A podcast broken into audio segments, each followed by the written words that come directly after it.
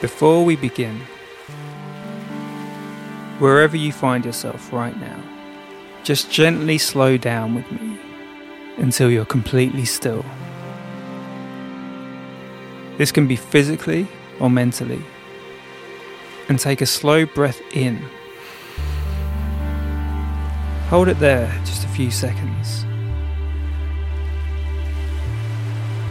And slowly breathe out.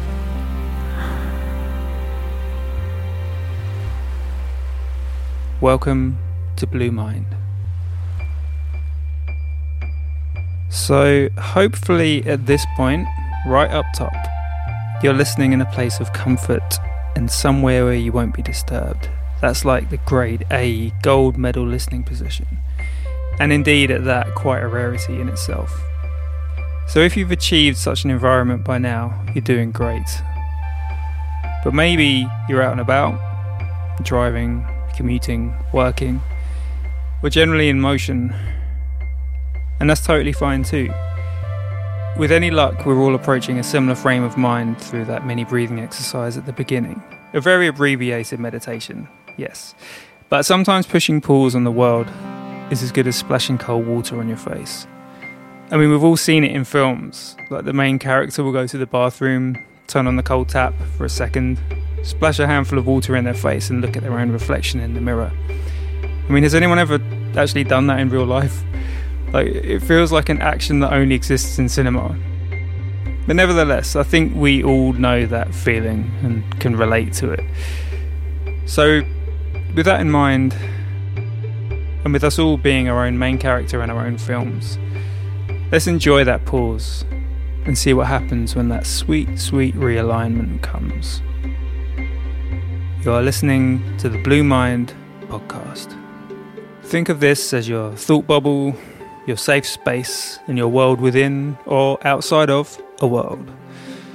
It can be an escape or pathway in, a journey of discovery or straight up relaxation time. I'm your host, Buddy Peace, and mine will be the voice you'll hear narrating throughout. But what is Blue Mind exactly?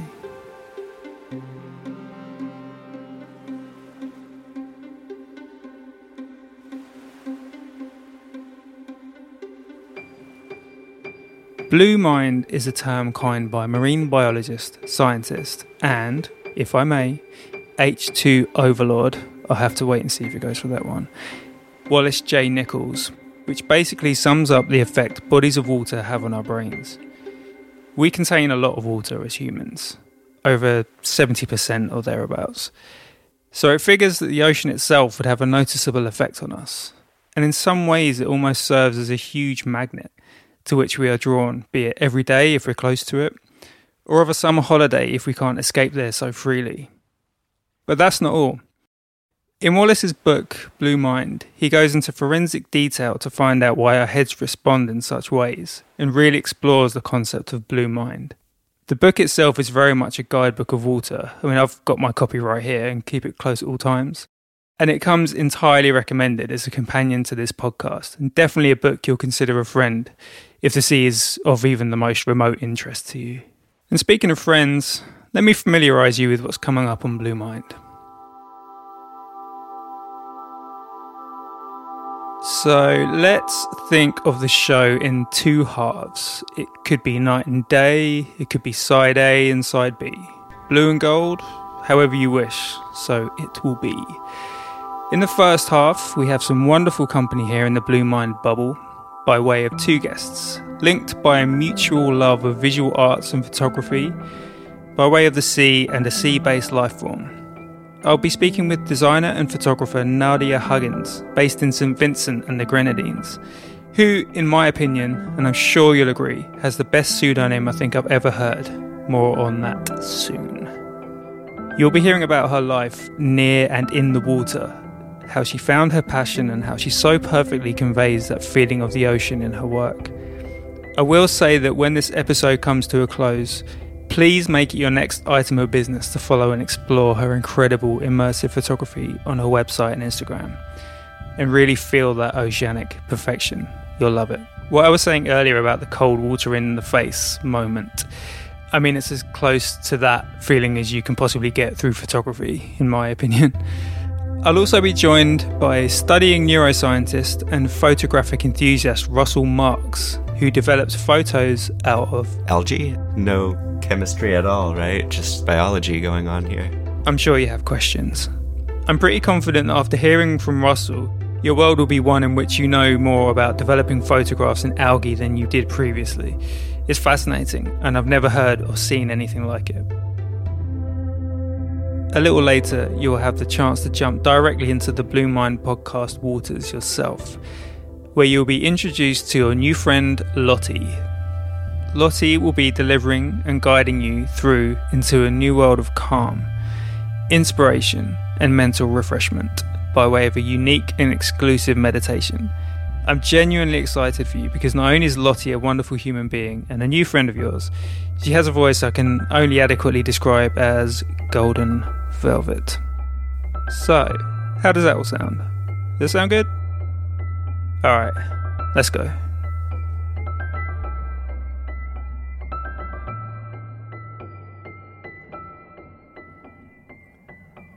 The ocean and photography. A pairing that makes perfect sense, but at the same time, one that is a lot more difficult than it looks. You can point a camera or a phone at the sea and get the sunset in there, or a friend swimming, and you'll probably come out with a half decent result. For me personally, I've almost given up as I know that I'll end up with a reasonably pretty photo, but one that invariably I won't be returning to or framing in the future. It's like taking photos of the sun itself. It's so hard to get right, or the moon even. And it's knowing this that really draws the eye to the stunning work of Nadia Huggins. Oh, I mentioned her pseudonym earlier, but I didn't want to spoil it. Hey, um, Nadia, would you care to introduce yourself for us, please? I'm Nadia Huggins, and I'm a photographer from St. Vincent and the Grenadines. A lot of the work that I do is based on an island, uh, so I consider myself a bit of a Caribbean amphibian because I'm always moving between the land and the sea and documenting those experiences that I have. Thank you, Nadia. You see, I told you. How awesome is that? It's perfect. When I first scrolled through the vertical Instagram timeline, I had an almost physical response to it where I felt almost like I'd been caught in a rainstorm. I felt wet, soaked to my skin, but also completely refreshed. See if you feel the same when you have a look at her work. But it's also so accessible, it feels instant and not laboured over until the moment has dissolved.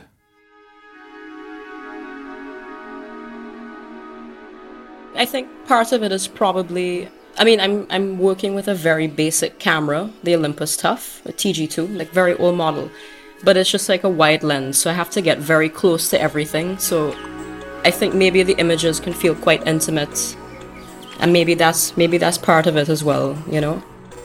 I feel like maybe that's why I clicked with it. The feeling of documenting with equipment that's consumer level. I mentioned accessible, and I think that's it. But I love the way that Nadia somehow squeezes the pure juice out of this Olympus tough camera. I looked it up too, they're still around. One thing about using equipment like this is that it immediately gives you boundaries and limitations. And maybe this is where Nadia finds those moments. There's somehow a freedom in the lack of options and immediacy. It's kind of perfect too, the idea of boundaries. Well, I mean, I guess growing up on an island, obviously, that's like there's a boundary. You know, every time you step to the edge, you always see that horizon. So, you know, you're always aware of um, the ocean around you in some ways. But I, I grew up really close to the beach, so pretty much like a two minute walk. And it was here where she really made fast friends with water. Just, you know, being a young child, spending so much time just swimming and boogie boarding and surfing and just doing just like general uh, fun activities on the beach, I always kind of had an affinity to it because of that. Yeah, and it's I mean the beach I grew up on, which is called Indian Bay, is is a really special place because the the landscape there is so interesting. There's all these kind of different rock structures in the water, and there's just something like every time I go there, I just feel like a certain sense of nostalgia looking at that. So I started photographing it, I guess to try and figure out what it was about it that was so special to me. And then it just kind of went in a certain direction from there. There's something so beautiful in all of this. First of all, there's the use of camera equipment, which isn't directly from the present time, which already gives her photography an echo of nostalgia. And secondly, there's the feeling she experiences when she returns there. It's a, a feeling we surely all share when we return back to those childhood places. But then there's the impulse to try and visually freeze the moments when she returns, so she can better explore what it is that creates that nostalgic echo, the place where the memory bells truly ring. Yeah, I think I think that's the interesting thing about photography because then it kind of becomes like this, I guess, like breathing apparatus in a way. It's like you can hold your breath forever once you capture that moment. You know, like you can take it and take it out of the water and it's still there. Like you know, it's like this eternal breath. There's also a safety in photography, especially when it involves the sea. Not everyone is immediately comfortable when it comes to the ocean. So being able to appreciate it in stillness really opens it up to everyone. I wondered if Nadia had always felt safe around it. There's there's definitely like a fear. Um, there's like various levels of fear that you learn to break through over time uh, once you spend time in the water. I mean, I think like surfers kind of like take it to an extreme level, but you know, like growing up on the beach, like you'll have like you know, you, you, learn to swim, that's like the first fear, and then you learn to go out a little bit farther, and then you learn to dive, and then you learn to, to do all these other brave things. And like, even now as an adult, like, it's taken me some time to kind of break through certain levels of fear I had swimming out a little bit farther than usual, and, um, you know, venturing into certain patches of the water alone. So it's kind of interesting just learning that, that about yourself as well. And just you know it's like a kind of deep respect you have for the ocean. I mean it's, it's unpredictable you know it's yeah you have to you have to learn to break through the levels of fear. So i enjoy that about it. It's one thing to appreciate what's on the surface. It's where the sky and the sun is reflected. It's where the waves wake and sleep. And where nadia's kayak floated and her oar dipped into but what happens when you take a look under there I wonder how this looks from below. Like, how does it, you know, the hull of a boat look, for example? Like, must be so interesting to see it in that kind of perspective. And then I just, I bought a cheap underwater camera and I started shooting. I was like, wow, this is actually really exciting because I realized like nobody else on the island at that time was doing it. And I just really wanted to be able to share that kind of perspective of what it was like uh, to see see what it was like being on an island but from underneath the surface of the water but it's not just seeing it from a different perspective, it's also being able to navigate the world beneath the surface. It's one thing being able to move underwater and direct your body, but it's a whole other thing to actually understand the directions, the flows, and I'm not sure what the word would be, but, well, the opposite of landscape. So, how does she plan the journey?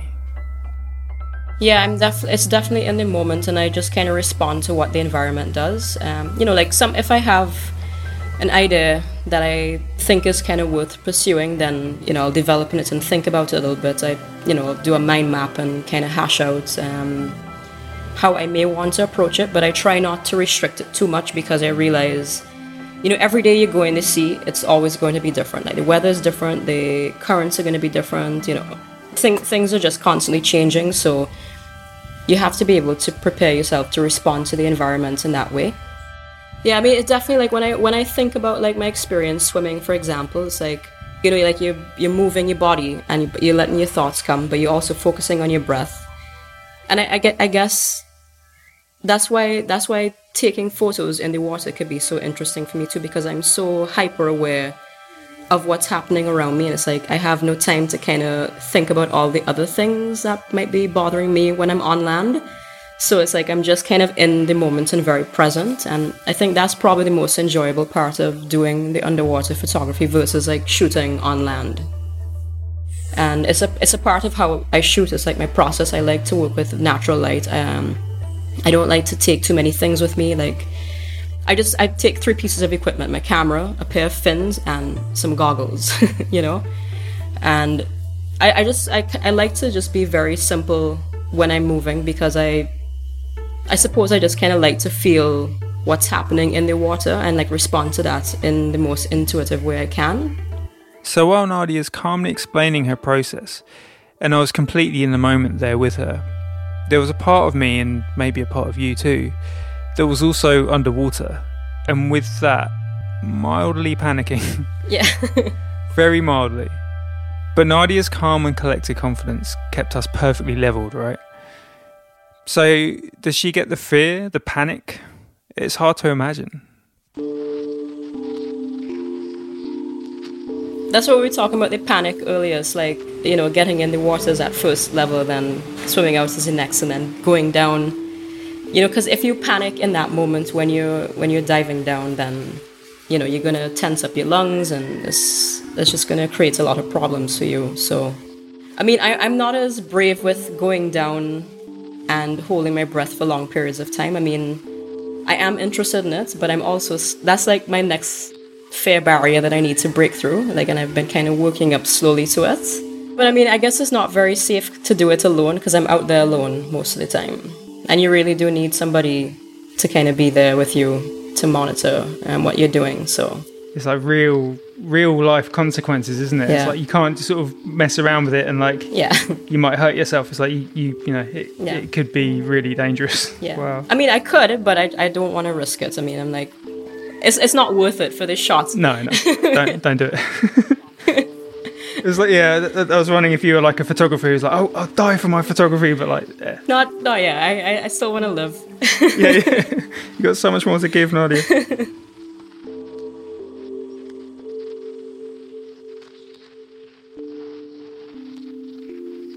so we're going to drift from Nadia's world for a minute or two now. Cool. and give her some time in her underwater world while we take a moment here on solid ground. In the Blue Mind bubble, we don't take ad breaks, we take thought breaks. Now, we'll be meeting with Lottie later on for some meditative words. That's all coming up.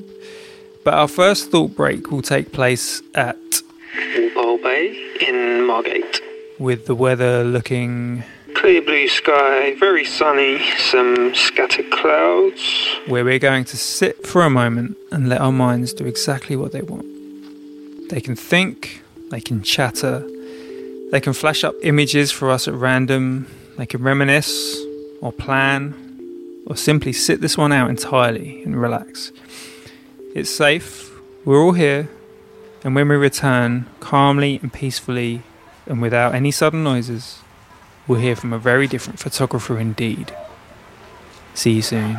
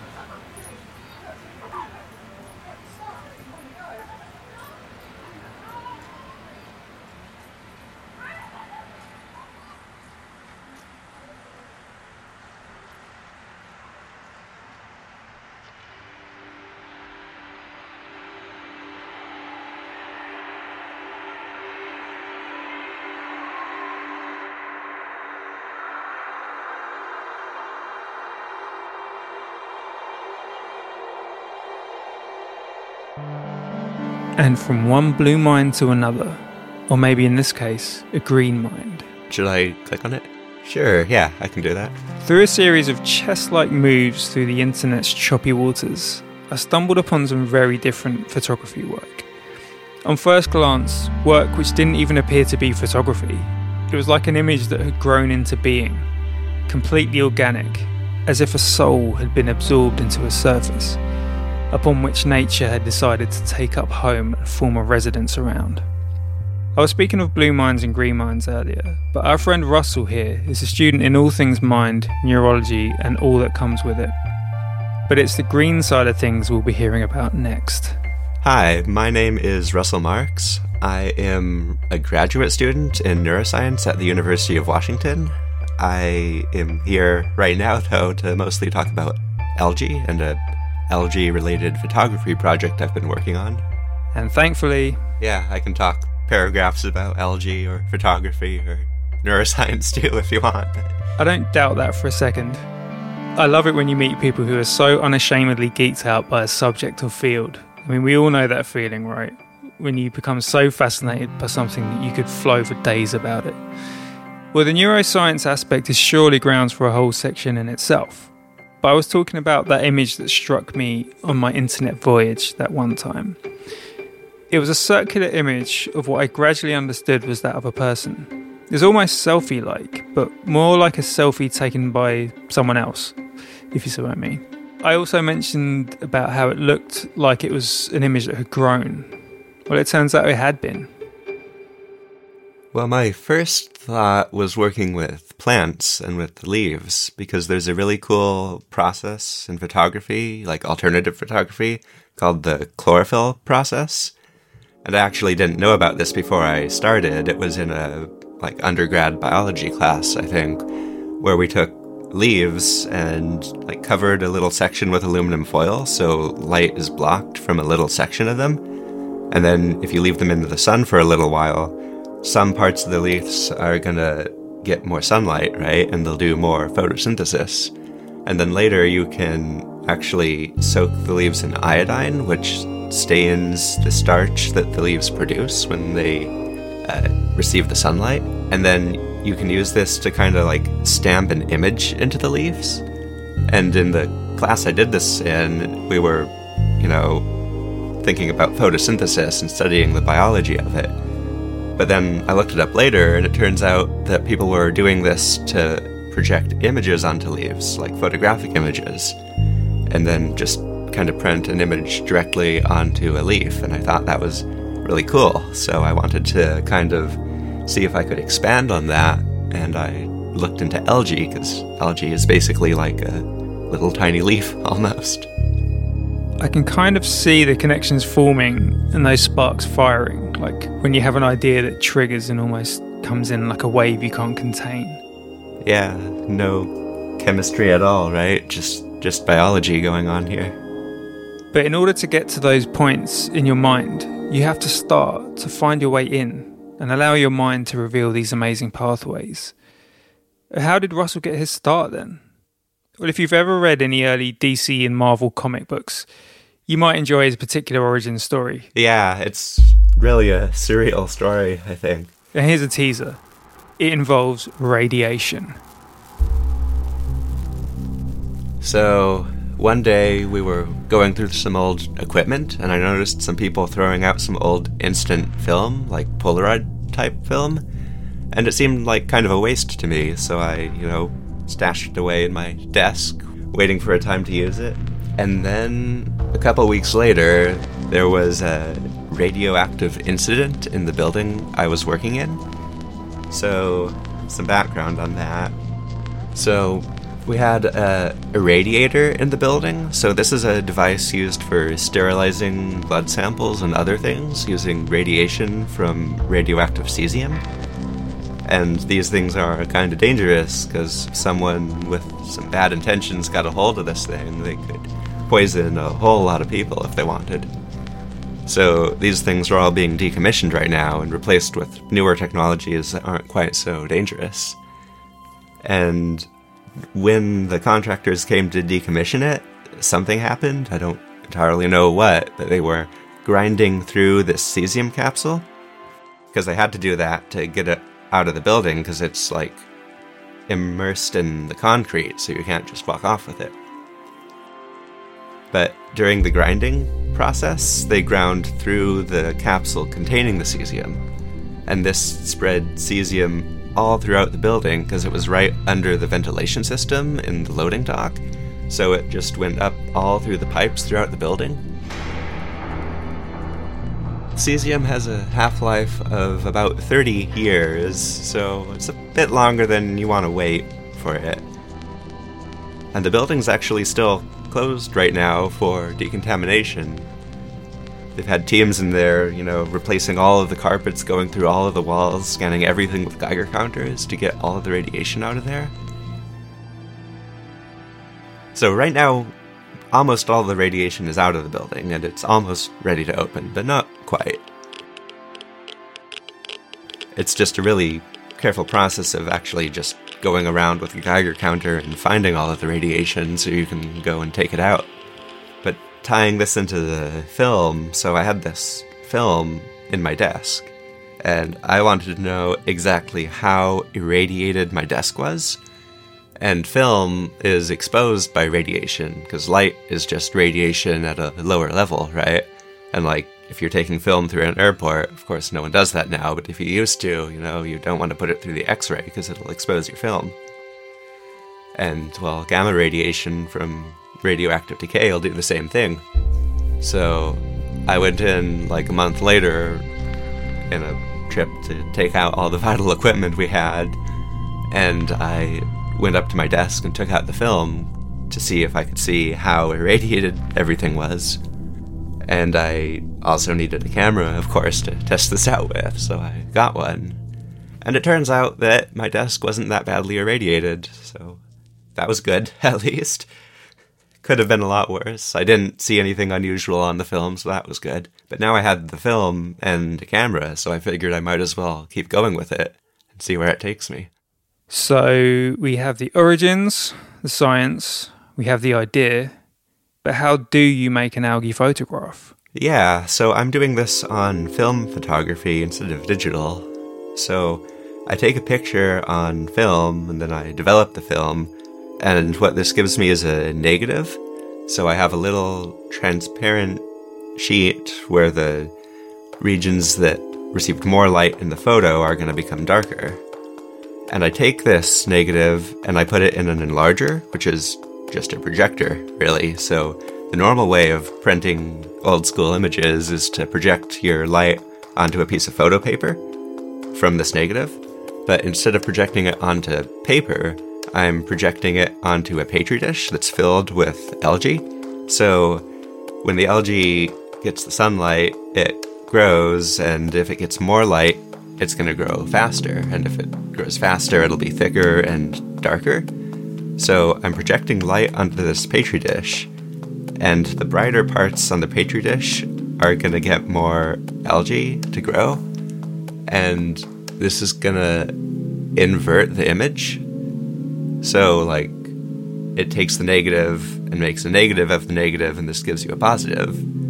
It's kind of confusing, I guess.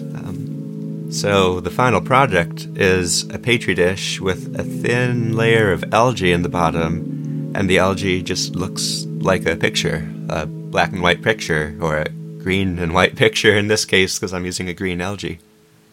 Of course, with digital renderings and photographs, we can keep things around forever, or at least the foreseeable future. But you have to remember that these original images are alive, they are literally growing and surviving. So, how long does a living photograph stay alive? Well, the colors will probably last for a while as long as it's not in direct sunlight. Even if the algae dies, the pigments are still going to be there. But the thing that I think is really interesting is that you can keep the algae alive for a few months, probably at least, as long as it has nutrients and oxygen can get out of it. And that would be really amazing, I think. You can kind of have a living picture almost. You know, we have plants on our windowsills and pictures on our walls, and we can kind of combine them into one thing. I think that's beautiful. There's such a gorgeous link between what Nadi is doing out there in the West Indies and what Russell is doing here in his lab in the States. whereas Nadia is creating, You know, it's like this eternal breath in a way. Russell is working with something finite and physical. Nadia is quantifying the unquantifiable, containing the uncontainable. And Russell is developing images on life forms. Yeah, no chemistry at all, right? Just just biology going on here. Before we reach the end of our conversations here, there was something I brought up with Nadia. So, recently I was looking through a book of these swimming getaways around the UK. It was all amazing and looked gorgeous. Obviously, these spots were captured with high end cameras and really sold to be true moments and really attractive destinations. Check. But mentally, something wasn't quite calculating. The thought began forming pretty early in flicking through the book, and by the end, the sad fact had been proven. Of all the images of humans in the book, and there were many, there was not one example of a non white person to be seen. The stark contrast between this pretty big book and Nadia's photos made me wonder about the underrepresentation of non white people in and on the water. I mean, I th- I think when you kind of look when you look at the history of photography, especially within a Caribbean space, uh, a lot of the a lot of the photography that was done of Black people originally um, was from a European perspective, trying to reframe the Caribbean in this way as like the safe place to to to buy land to travel to after um, the slaves were freed, right? So, you know, like like the imagery was done in a certain uh, perspective it's taken a long time for people within the Caribbean, I think, to take the camera and like turn that lens on themselves and look at themselves and like feel comfortable portraying themselves in that way. And then I guess like in a broader sense, like the system has never really supported that kind of imagery globally. You know, like me now, like National Geographic and all these publications are trying to diversify their feeds and like be like, oh well, there are actually people in these regions that have been doing this the same exact thing that they've always been doing, but like the camera's just never been pointed on them, you know?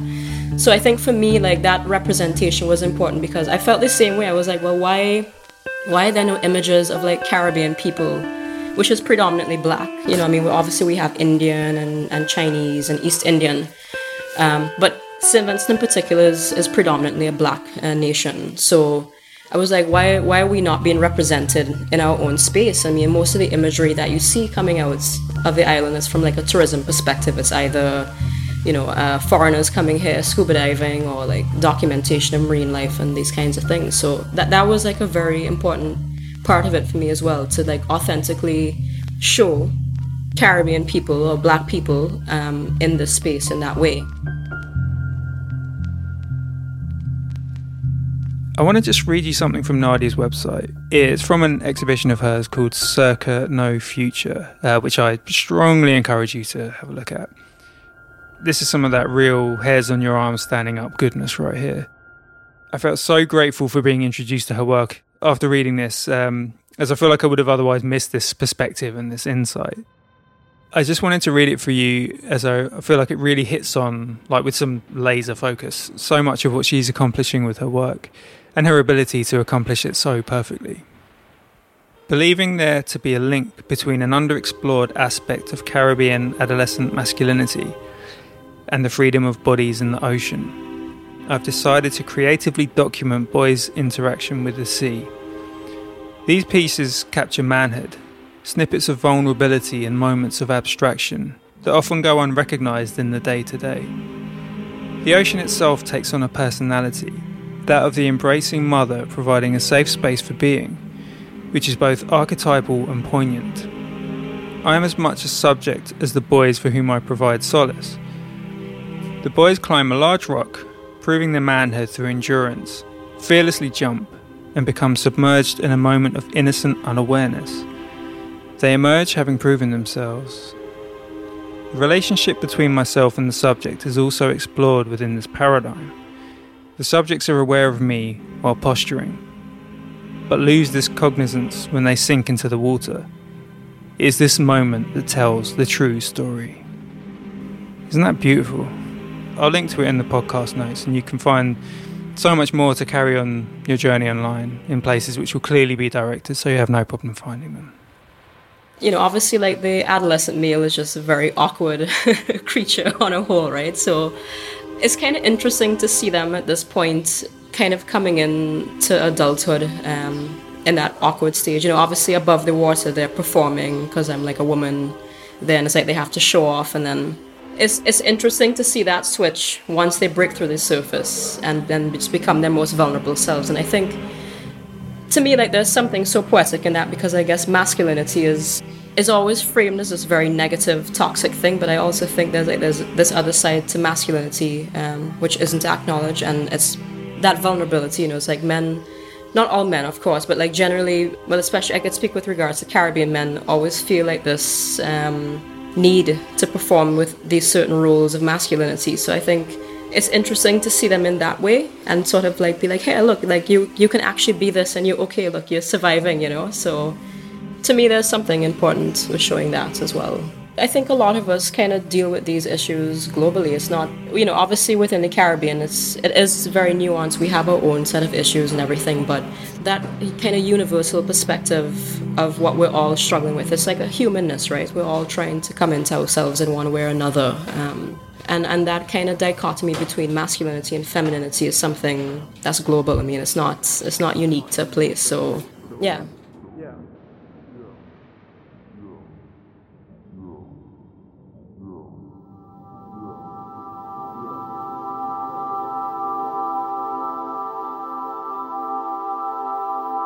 Uh, I'd like to thank Russell Marks for being so generous with his time and for giving us some really fascinating insight into his world of mixing algae and photography.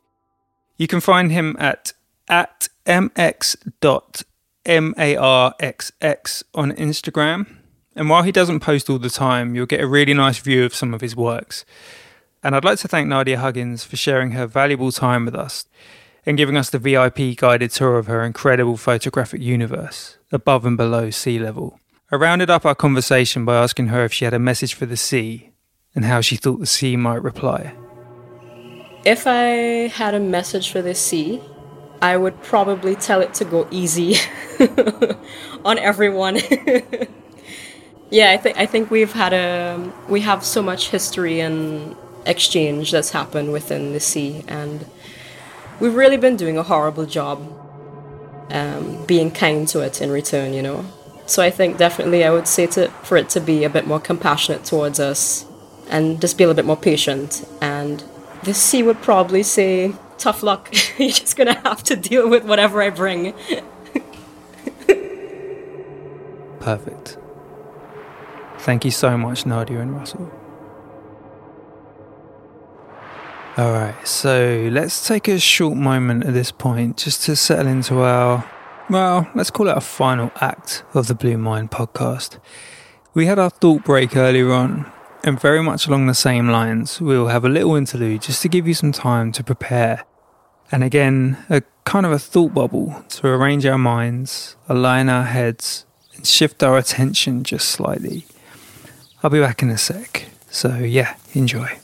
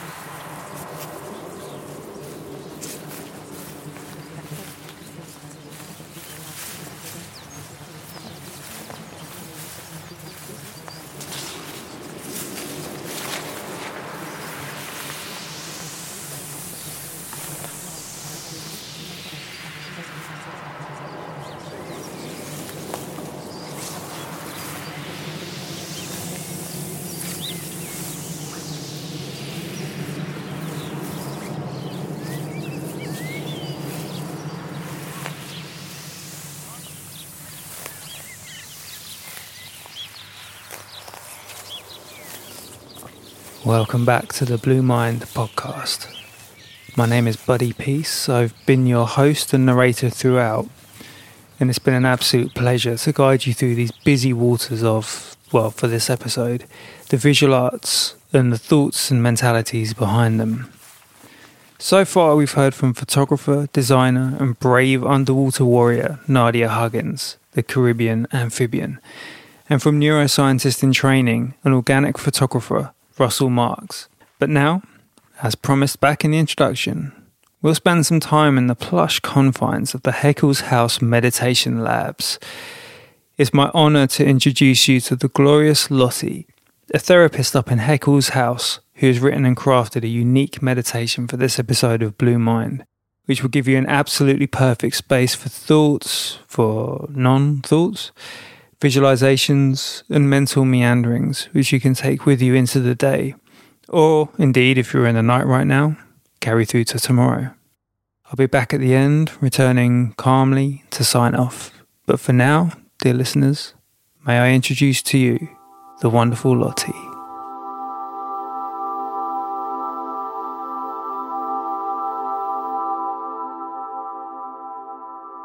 Hi, I'm Lottie.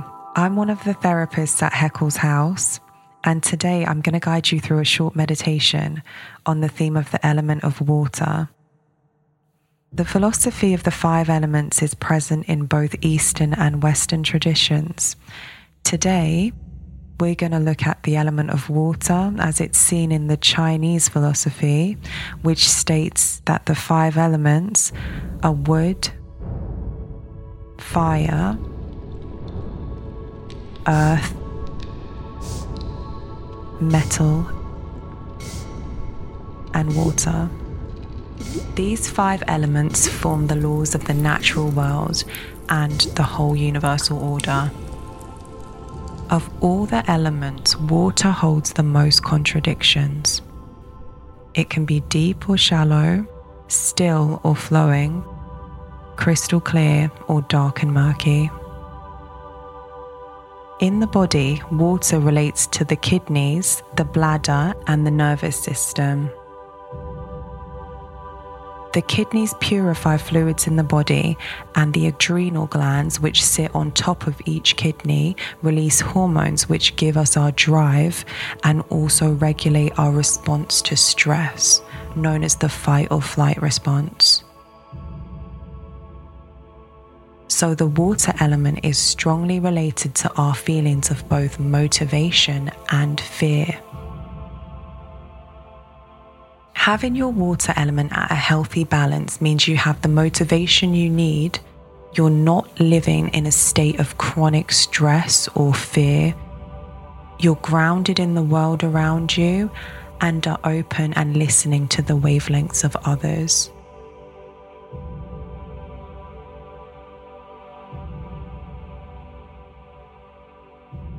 So, what I want you to do now, if it appeals to you, is to get comfortable, become aware of your spine, and adjust it in its own way to an alignment that feels right for you.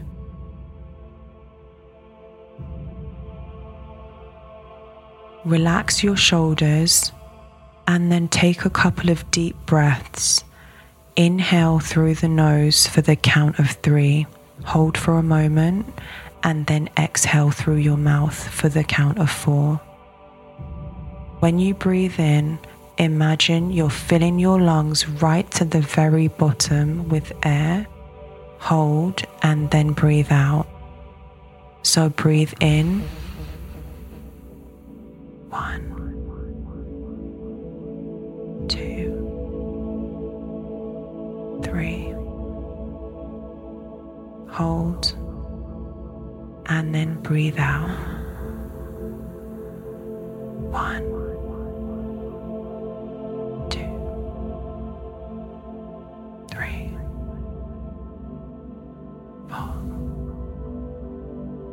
Breathe in. One,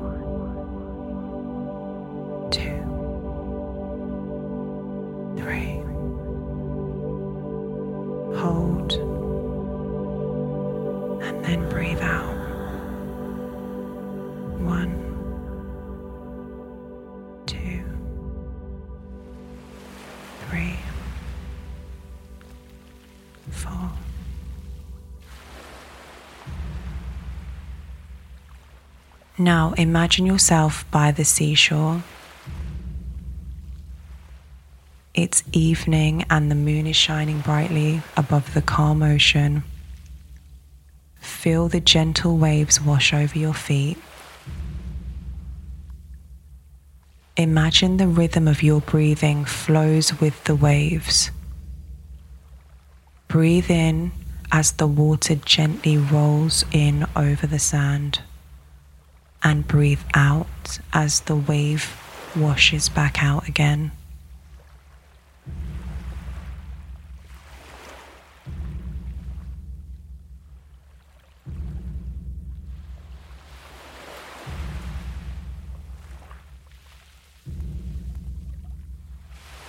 Feeling at peace and letting things be still inside you. Choose to let go of any stress or tension that remains.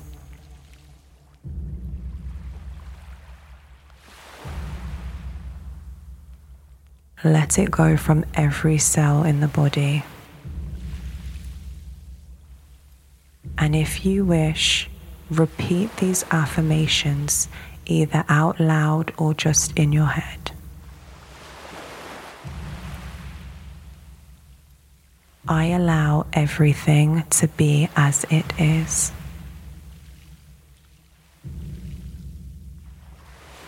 I trust in the flow of life.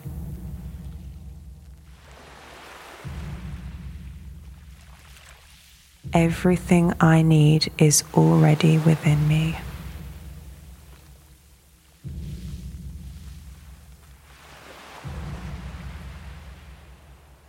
I am grateful for my journey and all that it's teaching me.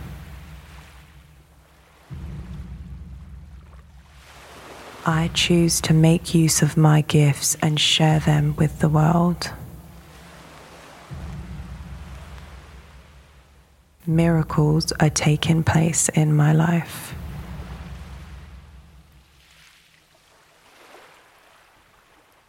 Now take another deep breath and come back into the room.